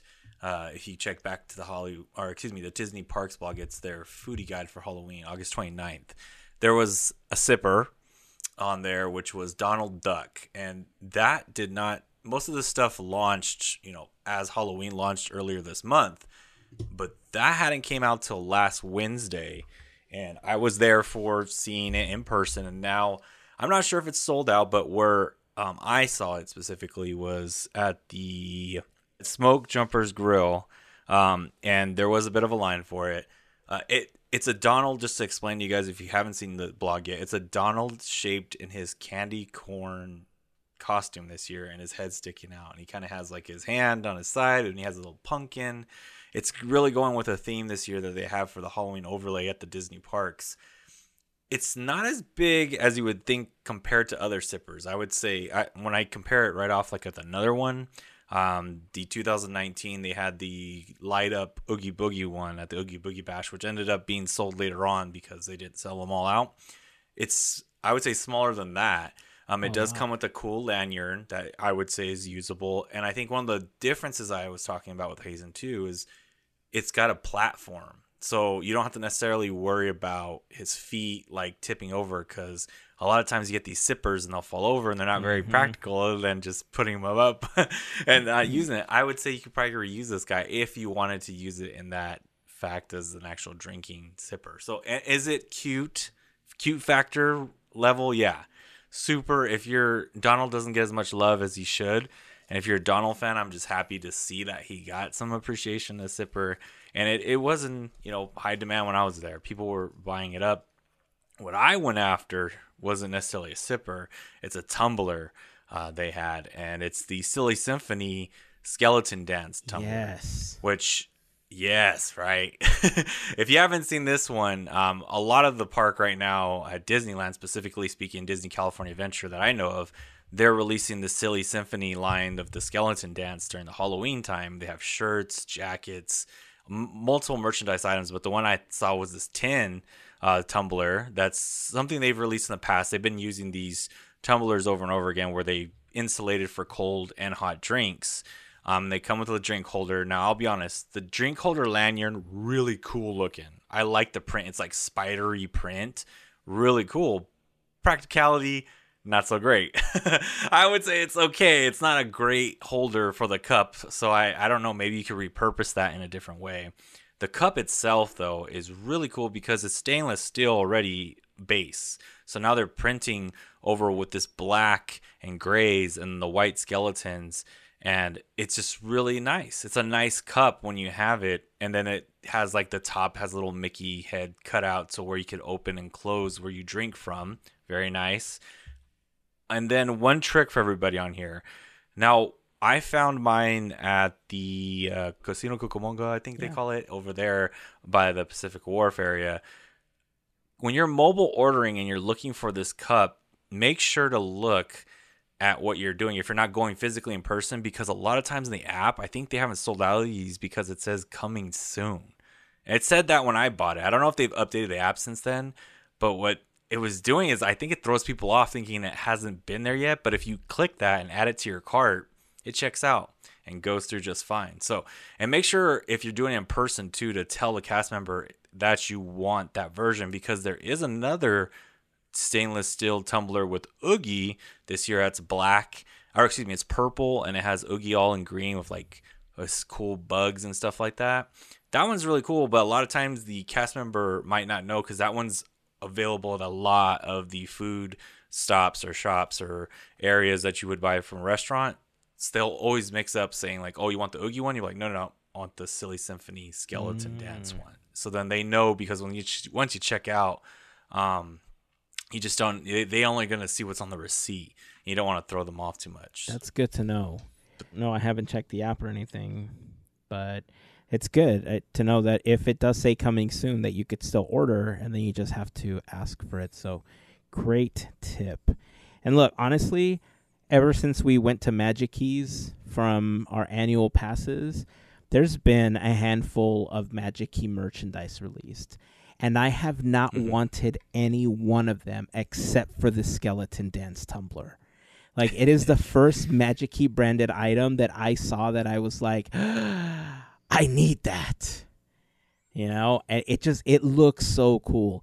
And as a matter of fact, um, it's not that tumbler, but I was actually thinking about you because I was recently drinking out of this one. For those listening, Oh, um, yeah. obviously the visual is fantastic, but this is the uh, New Orleans Square uh, cup. That I don't. What was this? Stainless steel, or yeah, what is it's, it? a, It's stainless a steel, stainless right? Steel Steel cup. cup. Yeah. yeah. So these you could get where they sold the mint juleps um, a couple Yeah. years ago, and it was part of the anniversary of New Orleans Square. We got a couple of these, and they are fantastic, and they keep your stuff so nice and cool when you have some ice in there. So the skeleton dance one. The reason it was appealing to me is because it was it was lined like that to keep your stuff and it was Yeah. insulated, but it's also like just grays and blacks and it just looks nice, you know? That's what I was gonna tell you. It's easy. I use it at. I've been using it at work, and people will walk by and they just think of it as another tumbler. But then when they catch it in the light, they're like, "Oh, what is that? That looks kind of cool. What is, is that? Like skeletons Nice. on there?" And then you, and then you kind of explain like, "Oh yeah, this is a part of a Disney, a franchise, a part of Disney that you might not know from a long time ago." But it's cool that they're bringing it back. Ah man, I love it. All right, well now it's my goal to try to get one of these. I I need it. now that now that you've more endorsed it, I feel like I I feel vindicated by what I saw in the posts and now I really need one. So, You know, I want them to um like mash up the uh you know the the skeleton dance and like David S. Pumpkins or something. Oh, any questions? oh, Any questions? Oh, there is. Oh, oh, talking about merch real quick. I don't know if you guys have seen it, but in the park, they've sold out, I think, a couple times, but I've seen them restock. There is a like David S. Pumpkin style jacket. Oh yeah, yeah, yeah. Yeah, and tie that has all Mickey's Like Mickey like Pumpkins, pumpkins on yeah. it. It is I, absolutely. I would totally wear it as being a Halloween lover, and I wanted to buy it, but I was like, not my size. They did not have the big how man size they? for sure. How dare they? I know. But that's a David S. Pumpkins reference, I would say. That's the first thing I saw. They have a Jack Skellington version too that's all black and has Jack's head all over it. But I was like, yeah, that's cool. It's cool. It's cool. It, uh, kids are going to buy it. but the David S. Pumpkin reference I felt like was more cool. Like, even though it's a year behind when the whole thing blew up with the pumpkins on the, you know, tailored jacket, it's still cool because it's Disney heads on it. It's Nice. so cool. Hey, speaking of David S. Pumpkins, we saw Pinocchio this weekend. Oh yeah, Have, have either of you watched it? we watched it. I've been holding off. Go Okay, ahead. Let me know. quick, Reviews. quick initial thoughts on it, Andrew. Um, it was fine. Uh, that's uh, that's my quick thoughts. Is it was fine. Uh, they don't really give Tom Hanks a lot to do. Um, it's it's very you know Pinocchio heavy, which is the movie called Pinocchio. Um, lots of changes, uh, weird omissions of songs that I thought you know. And then they added some songs and added a sassy bird, Yeah. uh, like a New Jersey bird for some reason. I thought it was Scuttle. Like, she's like, "What are you doing over here? Okay, we're gonna do this, and it's gonna be fine, and we'll go get you to get Pinocchio. Okay, like, do do do." It's you know, the bird was funny, but uh, I don't know, unnecessary. Yeah. Um, Okay. and then uh, Monstro was quite uh, a, a part departure, I guess, from the lore of Pinocchio. So Yeah. that was interesting. I I did want to bring this up since you brought Pinocchio up. I was looking at the the fandom page, the you know wiki.fandom or whatever, because I was interested in this Monstro because this monster has like horns and tentacles and all kinds of He's more of of a sea things. monster than a whale. sea monster than a whale. And let me bring this up real quick. I took a screenshot of the Monstro uh, page. Excuse me, the Monstro page because I thought it was quite hilarious. Now I have to find it. There it is. Okay, so on this, this villains wiki, full name Monstro, alias none, origin Pinocchio, 2022, occupation sea monster, powers slash skills, massive strength, swimming speed, immense size, sharp teeth, hobby, eating his prey. Goals: Eat Pinocchio, Geppetto, Figaro, Cleo, and Jiminy Cricket for disturbing him. Parentheses. failed. Crimes: Attempted mass murder. Type of villain: Homicidal predator. So, I thought the uh, Monstro uh, wiki was uh, quite interesting for the That's 2022 Pinocchio film. Uh, that's the probably the best thing that came out of that movie. Um, but yeah, I th- I thought the like the kid playing Pinocchio was doing a good job as Pinocchio. Like the voice was good. Yeah. Um, uh, uh, Jiminy Cricket was interesting. I know that the company has a Jiminy Cricket guy, but they got Joseph Gordon-Levitt to do it, which was fine, I guess. Um, you know, Robert Zemeckis has worked with Joseph Gordon-Levitt before, so that's probably you know a reason why. And he's worked with Tom Hanks, you know, a couple times before that too. So it's a it's kind of a, a some old old pals. Um, I did I did like uh, um, what I want to say, Keegan Michael Key as Honest John. Yeah. uh, yeah. I liked I liked him, um, and then just the guy playing Stromboli was probably the best act, like the best thing in the movie. I wish the movie was more like the Stromboli part because the guy playing Stromboli was just like he's just like an Italian guy. Mm-hmm. and he was just hamming it up and having a good time. And i thought he was real creepy and like giving off the like correct vibes. And i love tom hanks and i thought he did a good job but he's not an italian guy. And so he's you know he's he's doing what he can with what what he's given. Um so that was my long-winded answer for uh quick thoughts on pinocchio. Yeah. Yeah, I mean, if you've seen the animated version of Pinocchio, uh, there are many similarities. There are a lot of differences between the two films. If you go into it not expecting to see the animated version of the film, it's it's okay. You know, I think Mhm. it they did uh, a good job. I think overall, um, to to steal a phrase from my wife, it was a cute movie. You know, overall, if if you just want something you can sit down and watch with the family, I think it's it's a fine choice. Uh, is it going to be up in the pantheon of the best remakes of animated films? No. I mean, it was okay for what it was. Uh, you're right about Tom Hanks. There was something that happened in the film where I think it was, I don't know if it was a direct reference to it, but all I remember thinking is, well, that's not Wilson. So obviously it's not going to talk back to you or something like that. um, But oh, yeah. Roger Rabbit clock. I forgot it. There's a Roger Rabbit clock. Oh, the clocks are great. The clocks in this film are great. Yeah, there's a lot of references to other films uh, in this one, especially using the clock. So, if anything, that's going to be a, a really cool part of the film. But overall, I would recommend watching it at least once. You know, that way Yeah. you can say that you've seen it. Uh, I don't think it's going to be one of those that's going to be in heavy rotation for a lot of people, but uh, it's an interesting way of bringing Pinocchio into this generation, especially for those that may not have seen the animated version before. Which, with Disney Plus, I feel is almost impossible now because a lot of us that grew up with these films or the animated versions have now begun to pass them on to our kids and you know other members of our family our nieces and nephews. So it's i feel like it's not too far-fetched to say that a lot of the new generation has also seen the old version of it. So uh but yeah watch it at least once. I think you'll have a, a pretty good time watching it. There isn't anything that i feel like there was other live action films that felt more wrong that felt like they changed so much that weren't as enjoyable.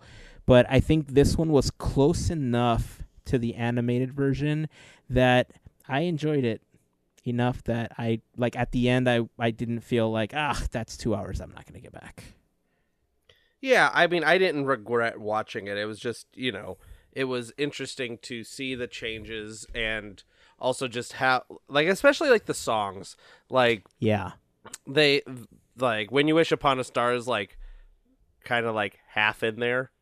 Yeah. you don't get the whole version of that. They cut out the like little wooden head song that Geppetto sings for like a different one where uh I forget he goes he, he, he- there's some weird lyrics in that one. Um and then also there's that part where Pinocchio just looks like a pile of poop on the floor for a little bit. oh yeah like, he like smells and he's like oh, not this like there's like a Yeah. there's a pile of poop on the floor. He's like, "Hmm, what's this?" My, uh, and then he like, then there's like another shot of it, and then he like turns around and looks at it again, and yeah. So there's a there's a there's a like about a minute and a half on a pile of poop. in yeah my biggest Pinocchio concern movie. My biggest concern in that scene is that he drops the apple and then he just picks it up like nothing to take back to the teacher. like real close to the poop. Yeah. too. Oh man, these. Oh, so wow, don't don't let that uh, be the reason you do or Destroy don't you. watch the live version or animated version or whatever you want to Unless you're like really creeped out by poop or something, like Yeah. then you might want to fast forward. Good argument. When Pinocchio's going to school, just fast forward to that part. Yeah. I you know Pleasure Island did look awesome though. Yeah, you know what? You got some like boat that goes into a Ferris wheel. Like yeah, that's kind of cool. It the way that they structured Pleasure Island, uh, that is one of the coolest scenes in that film. So, if anything, watch that. But there was multiple times where there was a couple of things that Pinocchio was doing where my kids were just busting up laughing. And like my my youngest just would not stop because he saw what Pinocchio did or was doing and like he's just like this is absurd and he just could not stop laughing. So uh, there's a couple of those moments that i think you'll catch on and you'll enjoy just as much Oh yeah, I, I, I had to figure out the lyric that I like. That one, that's that song Tom Hanks sings like Pinocchio, Pinocchio. And he goes, "Holy Smokio," and I thought that was funny. yeah It says "Holy, Holy Smokio," so I might start saying that every once in a while. Holy Smokio. Holy smoke! I like it. Uh, so that was a, a small tangent i wasn't expecting on taking but you mentioned david s pumpkins and i thought all right well might as well talk about that now Any Um, questions? but I did. Oh, you know what? With that voice, like Tom Hanks is a, a hop, skip, and a jump away of being Merlin in the live action Sword in the Stone. Hello. Arthur, any questions? Uh, good. hey, since we're talking about characters, there's a lot of that. yep. So we talked about Hulk. We talked about David S. Pumpkin. Sorry, Geppetto and Pinocchio. I need to bring this one up because it's been a couple of weeks and we haven't had an opportunity to talk about it. But can we talk about how amazing the Ernesto de la Cruz is for Oogie Boogie Bash this year?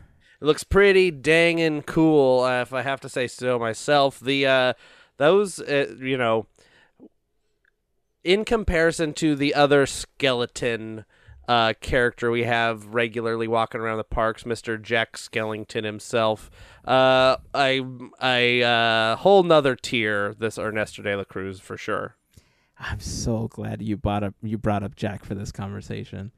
Uh, Larry, were you there just for the day, or did you go for Oogie Boogie Bash? I was not lucky enough to get to Oogie, ba- Oogie Boogie Bash. That thing has sold out Yeah. so fast, Oh. but I have seen plenty of video and pictures on, um, excuse me, on Ernesto. It's it's just, I, I- I'm just gonna say he plays music. I mean, that's that's really cool for being a character interaction, playing the guitar and singing. That is intensely like going the extra mile for Yeah. sure. You know, I know Disney doesn't like to show us behind the curtain and I mean they do, right? But they're very selective about the things that they decide to pull the curtain back on. I would love to see a video on the oh. prosthetics and the makeup and everything that goes get- into Yeah. putting together Ernesto de la Cruz because it's honestly it's by far one of the best characters that they've done in dare I say the last decade. Ooh, I don't know. Zombie Cap was something I was hoping. Well, I did say back. one of the best. Cuz you're right, Zombie Cap is pretty dope.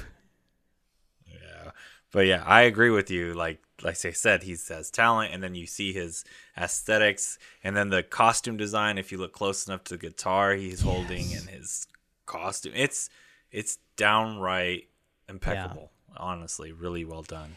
If we ever got a Coco full themed Coco area in either Oh my park, God. like this has now set the standard for the meet and greets. Like if the other members of the family don't look similar to this, it's just going to be disappointing.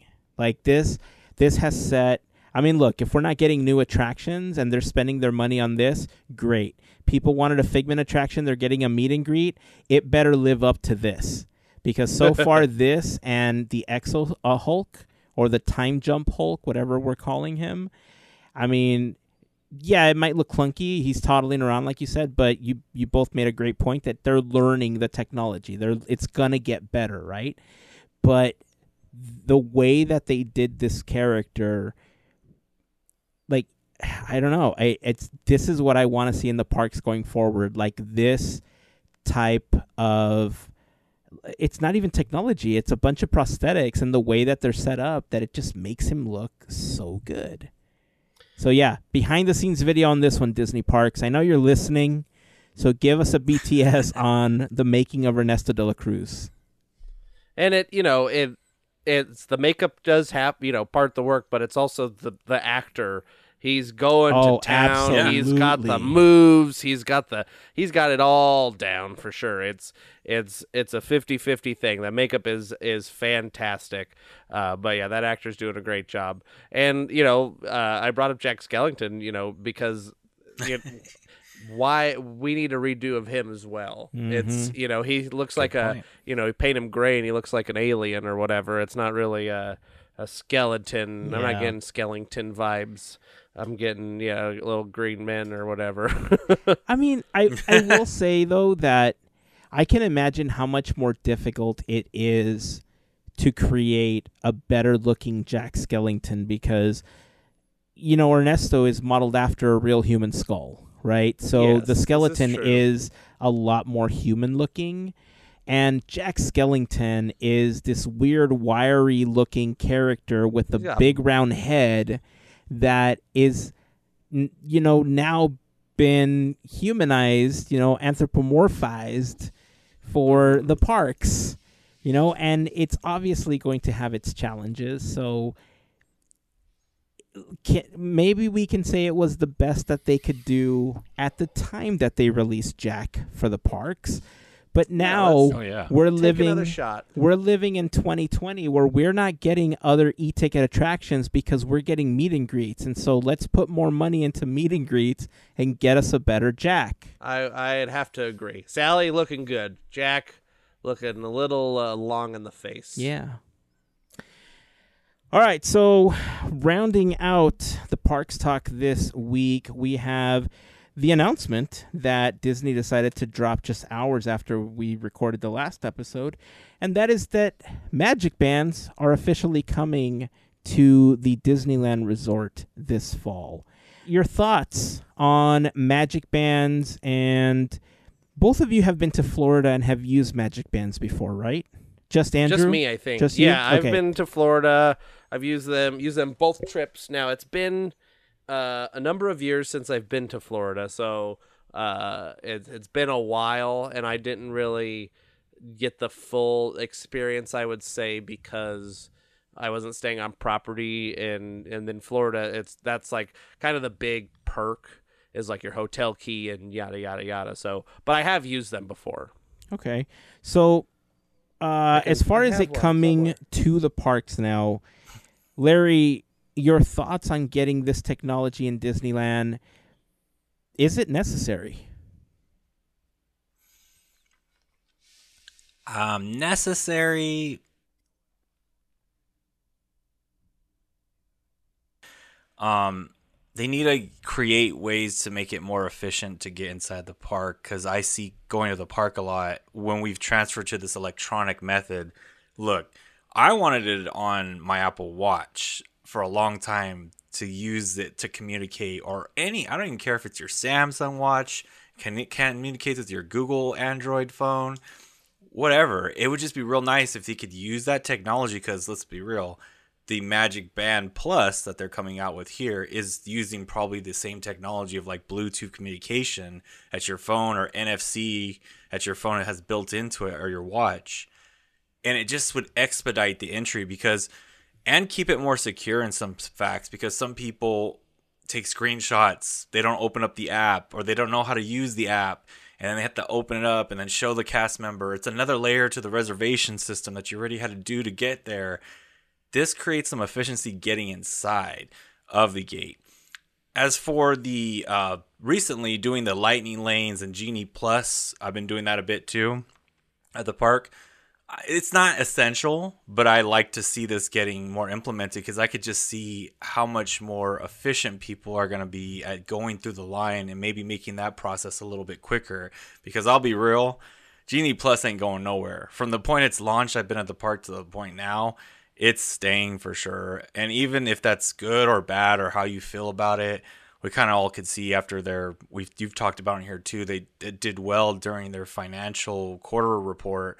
That was one of their things they kind of touted about. So if you're gonna have it here for longer, then let's make it more efficient. So I'm gonna go on the the ledge of saying it is essential to trying to create a more streamlined process. Unfortunately, it feels like a commercial item where you're like adding another thing you have to buy if you want to create more of a, of a magical experience of less ties to things. You know, it's going to be interesting. Yeah, it's going to be interesting to see how this integrates and if the turnstiles are going to change at all because at Florida they've gone with the, you know, the no turnstiles. It's just like a little pedestal that you walk by and you scan your magic band and you put your fingerprint and then you go through and that fingerprint thing, you know, I've heard plenty of times, plenty of people, some of that stuff gets corrupted or doesn't work every once in a while, and it makes your entry going in a little bit slower. Um, I don't know if uh, that is coming. We haven't, you know, heard anything about uh, no turnstiles. It's. I think it's gonna. It'd be a little bit more difficult. Um, for uh, having no turnstiles here at the Disneyland Resort, just because of how close we are to the you know streets and everything. They don't just want people trying to like bum rush run into the uh, parks because anybody off the street, you know, just from general city population could could can get onto property and into the Esplanade um, without a ticket. So that's you know not a big deal. Whereas uh, in Florida, it's a little more time consuming and out of the way to try and uh, run into the park because you have to like take a boat and drive you know quite a ways. So I haven't heard anything about the you know turnstiles changing.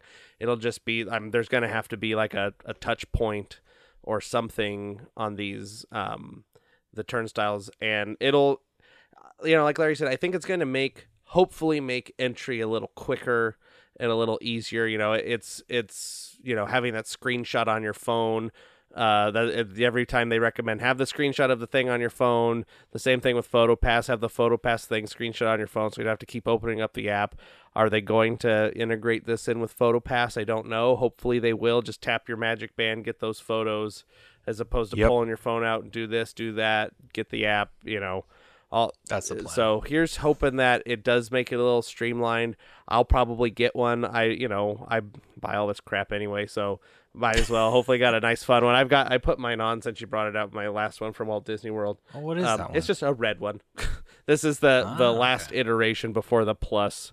Um, before the plus came out. yeah, so I have I have uh I have here's the the uh, nobody's gonna see this, but I have the first gen one here. It's kind of square and flat. Um, we had we had gone to Walt Disney World like just as they were rolling them out. Um, and I don't feel I, I I should I was with Melissa, so I wish she was here to hear the story. But we at the point of us going to Walt Disney World, they were only giving these to hotel guests. Um, there was kind of like the beta rollout or whatever, and so hotel guests were uh, getting the magic bands for free, and nobody else. You couldn't buy them yet. Um, and so what we did was we there was I think was there five of us. Uh, booked a, uh one night stay in a campground and uh, they sent us a big box with all of these in them with all our names you know so there's gonna be five of us so we they mailed it to us weeks before we're going. And we went and visited our campground and we parked there for the the day uh, our magic kingdom trip and we left and then went to our hotel at the end so that was a Very little uh, gaming of the system we did i don't feel bad saying it because it was like seven years ago at this point Statute of Um, Disney exactly. Disney statute. um, I'm sure we weren't the only ones to do this, but um, it was the at the time when they were still very new, um, and they were just giving them to to hotel guests. So um, it was like I think the ho- the campsite for a night was like fifty dollars, and we split it among five of us. So it was even cheaper than buying them when they first came out. You know, granted, there's not they're not the you know printed with anything not fun. the- I mine was gray. right. yeah, the, the, Um, the Fitbit version of the Magic Band. Exactly. Yeah, Great really or no? was. I'll, actually, so oh, because that's how I actually have two of the version ones because that first trip I went, I bought the um, uh, Premier Pass. Uh, Oh. So the both coasts pass the gold one, Yeah. and they sent you one if you were an annual pass holder for Walt Disney World later. So I had two, Nice. um, which I didn't know, but at the time. But yeah, then this one, uh, I don't remember how I got the red one. I think I, we just bought it. I don't know, but uh, this uh, the second version. But yeah, I I was very content with uh, how Magic Bands worked at Walt Disney World the last time I used them. So I would be fine with using them here. Now the the second version, like the second iteration, you could take the little puck out, and people were putting them in necklaces or in in different kinds of bands or or like uh, uh, bangles and and you know different ways of having the little the little medallion that's in the center of it that has all the information um, because it just has like two little screws. Or no it yeah it just has like two little screws. You pop it out and you can put it in a different thing. Uh, so it'll be interesting to see does this magic band plus have that capability as well? I know this one has um, some lights in it. Uh, so I, I don't know about the battery situation. I haven't done really any looking into Magic Band Plus at all. Um, but there will be, you know, definitely some interesting things to think about. You know, when getting these Magic Bands, are they rechargeable? Do you know, battery replaced? Is it Yes. gonna? It's rechargeable. Yep. Oh, okay. Then then there you go. Because these has rechargeable battery. these ones waterproof. these ones Yeah. are not. They're just until they die. But they die, but right. they're just they're just um I believe they're just RFID. So there's a battery in there, but it's just it's very low power. So in theory these might still work. I don't think so. They've been sitting around for quite a while, but the original inc- uh, incarnations uh, were not rechargeable or removable or anything. So uh, it's good to hear that you they have rechargeable battery because I hadn't looked into it. So Yeah. um It comes that with was my long- charger too. Little charger just come with a brick. No, it's like a little puck looking No. thing that sits on. Oh. Good question. Yeah, uh, magic bands are interesting to me. Um, it, I, I think the functionality use case of a magic band is like to me it's kind of lost at this point. I feel like we're too far away in the technology where you have RFID and Bluetooth on your phone. And Larry, you brought up the point that I wanted to bring up as well that you have watches that have this functionality this functionality built in like how hard is it for you to build an extension of the Disneyland app so that you can use an Apple Watch or a Samsung Gear Watch or something to do this you know the the reason we don't have an app that allows you to do that with a device that's already built for doing stuff like this is the fact that they can't ding you for an- another 30 to 45 dollars for this Mhm. piece of silicone that has a design that you like. Now, is are they cool looking? Yeah, they can be. Uh, I think in some cases, and depending on who's wearing it, they look kind of bulky. I don't think they have kids versions either. So if you have very small hands or you have children with you, they can't really use it. Which is why I think the second version, where with the removable puck, became a more popular option because kids could wear it around as a lanyard or they could put it in something custom made and stuff like that.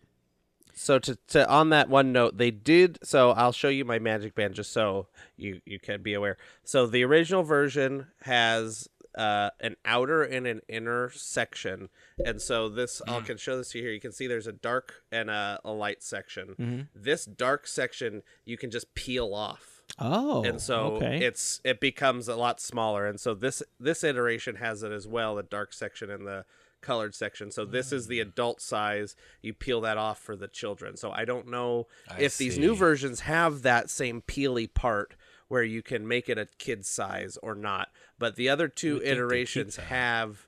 have this little peely part where it can fit a kid's wrist and i've seen kids wear them before because mine mine goes pretty far out into the uh, uh, Adult. well you know what i got like f- Hulk wrist. four four holes on the adult one and then but there's still like a jillion holes that go all the way up to like i mean i can fit this on a you know my dog's leg it goes so small wow. like and Oh she's tiny Well, that's great to know. yeah Might need it. So, um, Might if need that's it. the case for the second one, then this new version will have it. Because as far as the bands are concerned, the bands are going to be almost identical to the existing ones. The only difference is the fact that the that the puck is going to have some additional functionality which is Mhm. supposed to include the ability to do Lightning Lane and Genie Plus, but more importantly for the Disney company if you're staying in the hotel is how it's going to interface with the Alexa technology. So there aren't I mean, if you're staying in a hotel and you're using it for, you know, getting into your door and stuff like that, that's cool. Um, I don't know how safe it is because RFID technology can, in many instances, be cloned very easily. And so I don't know what the security features behind this device are. I don't know how far away you have to be in order to maybe clone somebody's hotel key or something like that and, you know, keep your family safe. Uh, not that I wouldn't use it if it came free with something, but they're not going to give these for free, right? These are part of a packaging. You do pay for them. And if you don't like what you're buying, then they have a myriad of different designs that you can purchase. Um, would I get it? I don't know. I would probably get like a collector's version, like a mansion one or something like that, just to say that Mhm. I have one. Would I use it? Probably not, because as far as I can see, I haven't seen anything that the Magic Band is going to provide that I can't just do on my phone already and more effectively than using the Magic Band. And if the fallback to using the Magic Band is make sure you have it on your phone, is why don't you just use your phone to begin with? Or better Now, yet, give us a better app that integrates with uh like an you know Apple Watch or a Samsung Watch. So that's where I stand Yeah. on the on the Magic Band thing. So here's my my thing that if they do it right and and they do this, then um, I'd be happy and I'd I'd use it. Now security issues or not, whatever. But you know, mobile pay, you know, Magic Band Pay is a thing that they've had before. You know, and having having your pass linked. Now it would be nice if you could just, you know, do you have a you know annual pass? Yep, boop. And okay, and it paid already too, and took the discount off. Okay, because especially for like walking through the food line, um, do you have an annual pass? Okay, then you show it to them, and they go okay, and then they scan the thing, and then they do the thing, and then it waits, and then okay, then you can pay, and then you pull out your you know if you're mobile Yeah, paying even or- worse when you're at a restaurant. Lately, they've had to like bring over a phone that they all have to share the restaurant waiters or the guest or the cast members, where they bring over scan- and scan your yeah, phone. so- it takes another. So if minutes. if they Yeah. can integrate the annual pass discount or the Magic Key discount and mobile and and paying all through that, um, you know, because their mobile order and all that stuff already exists on there. So and all my information is already in the app.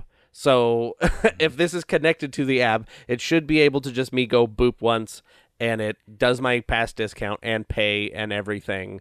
Um, I would be happy if it did that because I'm not, you know, I don't frequent the uh, the Disneyland resort hotels. I am not that uh, well to do that, That I can lucky. I can uh, just go every trip to those. Um, so that would that would make it more worth it for me if that and the photo pass stuff where I have it right here on my wrist and I can go, you know, here's my payment and my pass discount and oh here's my photos and everything. Um, and then also integrating that in with and Walt Disney World they have that technology where you you're on the ride it's already your on ride photo is on your account because it knows you are in this car and you're wearing the magic band and you don't even have to go to a screen or anything you just Yeah. walk off and it's on your account because you were in that car and we could tell you know spe- that That'd was like cool. uh i think it was you know some of them you had to go up originally you would have to go up to the screen and be like tap it and and tap the one against but Oh. uh, the one specifically that I remember was um, the the Seven Dwarves Mine Train. There wasn't like a preview anything. There wasn't uh, you know screens or anything. It was just on your account. You just walked out and then you showed up, and they was there was a video actually of you on that, which was cool. Yeah. Um, I think they should. That's cool. Walt Disney World has a great on ride photo system. They have like a lot more on ride photos, which is nice. Like they should add more Disneyland, but that's a whole different topic. We should probably talk about what rides should uh, have on ride photos. Um, We're getting Walt that- Disney that- World merchandise in Critter Country. They can't do that right now. Yo, the the Epcot stuff. Is that what you're talking about? Yes. Uh, yeah. I they mean, also have the Walt Disney World 50th like vans in the Emporium. right. Um, I I get what you're saying, and I, I think for the ride experience, it's possibly the one that I can see it being used for the most, especially for the Mhm. photos and, and everything. But like for a food experience, like how aren't they doing away with all walk up food purchases? Don't you have to mobile order everything? Isn't that what they're gearing towards? If it is, No, what uh, line are you going to stand in that's going to require you to just swipe your wrist? And the same They've kinda op- they've- that. Opened it up you know, a bit. it's just yeah. have they? Okay. Yeah. Yeah, the food or food lines have opened up. They do have the mobile order line and everything, but I'd there hasn't been one place that I've seen that's exclusively mobile order anymore. Okay. Now, I'm, All right. There might there might be, but I'm not hundred percent sure. All the places that I've I've gone to, there has been a walk up line and a mobile order line. Um, as of the last trip I went to, Just to Yeah. answer your question went too. I mean- Andrew, it was you're saying through the gate. I believe the cast members are going to use like you know how they do the mobile phones right now when you check in with like an iPhone. oh, there's like a tap Nailed a it. phone kind That's of thing. Exactly what they're going to do. Gotcha. When you check in with the pass Mm. or with the band. Well, I'm gonna stick to what I said. I That's okay. I think in general they're novel if you want a collectible, especially if there's any particular attraction or a property that you really enjoy. But I would think it's a better choice for Disney to just provide an app that does that with existing technology because I don't think people. I mean, maybe they will. I don't know. But if I'm wearing a watch to the park, like now I have to wear a magic band on top of it, like on my other wrist or something. Like, Yeah. why would you? I wear 100% two? agree with that. You know, so Yeah, no, I 100% agree with that sentiment. Make I would I would much rather have my existing watch do all that. yeah, Um, and if they can, fantastic. But if now I'm, I'm not gonna just go out and buy a magic band either. Like I, I want to see if all the things that I want it to do, it's gonna do before I jump in on this magic band stuff. Unless Right. they have a really cool one. Yeah, that's true, and and that's where I stand. If they do have like a really nice mansion one or something, then yes, as from a collectible standpoint, I will get it. That from a gonna my- usability standpoint, I don't think I would be using it because That was I gonna my don't like, what the is the difference between there? Yeah, the functionality at least is there. What's the difference between buying like something that's like a, a regular item that you buy that's just collectible? So then it kind of falls into that category. At least it's got some functionality to it. So I guess that's the when you tell yourself when you like they're buying it, you're not at least being like, if you could set it up, you're like, well, at least this has some functionality to it I could use in the future, and it's not just something I may like to look at if that's kind of the idea. And Well, Yeah. also they're not like the prettiest thing to look at. I mean, it just looks They're like a watch, Watch sitting yeah. there. So you got to get like a watch display Right, or right. something like Yeah. like on the collectible standpoint. It is more for if you're going to be wearing it to be like, I've got the mansion one, I've got the Roger Rabbit Right. one, I've got the brown one. Like I don't know, Sure. like I've got the poop from Oh, God. Pinocchio one. I like Exclusively only at you get the Disney Plus Pavilion at the, at, uh, di- at downtown Disney. That'll probably be there at some point. That's funny. They're gonna have a bounty Well- hunter experience with this one too. Just a heads up. That was about the magic. Oh yeah, it it it ties into yeah. I think I mean you can do that on the app as well, the Yeah. Play Disney app, the bounty hunter thing, but it will be that'll be integrated in as well. Yeah. Yeah, as it unfolds, I think we'll see how much they're worth it. Just initial now, I think for the Disneyland Resort, I don't know. I just don't see it as a necessity. But let's throw the question out to the listeners and see how they feel about having a Magic Band. So, how do you feel about it? One, coming to the Disneyland Resort, and do you see yourself buying one and using it around in the resort? Or have you used it at Walt Disney World and have had such a great experience with it that you think it's a necessity coming to Disneyland? Or have you gotten it for Disney World and found that it just wasn't necessary and it just kind of bogged down your experience? Like, you know, tell us about it. We'd love to hear, and we'll share those stories um, in an upcoming episode. Yeah. So that's it. I think it's time to wrap it up. Yeah, that Dreamlight Valley talk at the beginning just kind of sidetracked the show a little bit I more. still than we got it open. You're I'm still playing? playing it. Well, I'm still playing. That's There's funny. two hours of I've been finding some time capsules. You know what? I'm talking to Donald. I leveled up Donald to ten while we were talking here. Nice. So, and my my plants still haven't gotten dusty, so that's good. uh, you know, it's nighttime, so it's kind of hard to see in some of these other spookier areas. Fantastic. Oh, that's another thing. It does sync up with your real time. So if it's nighttime for you, it's nighttime in the game.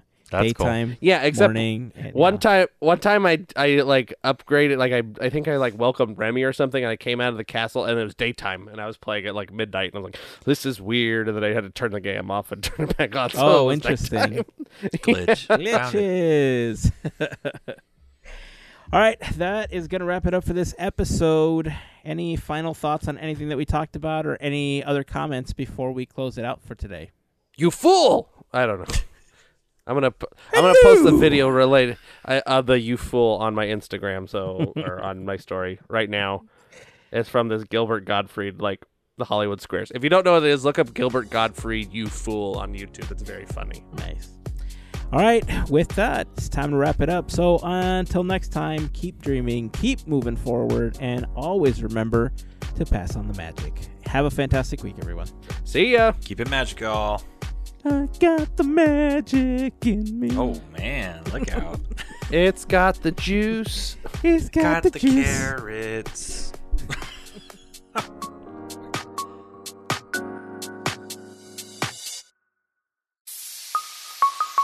Part of the Podcateers Network.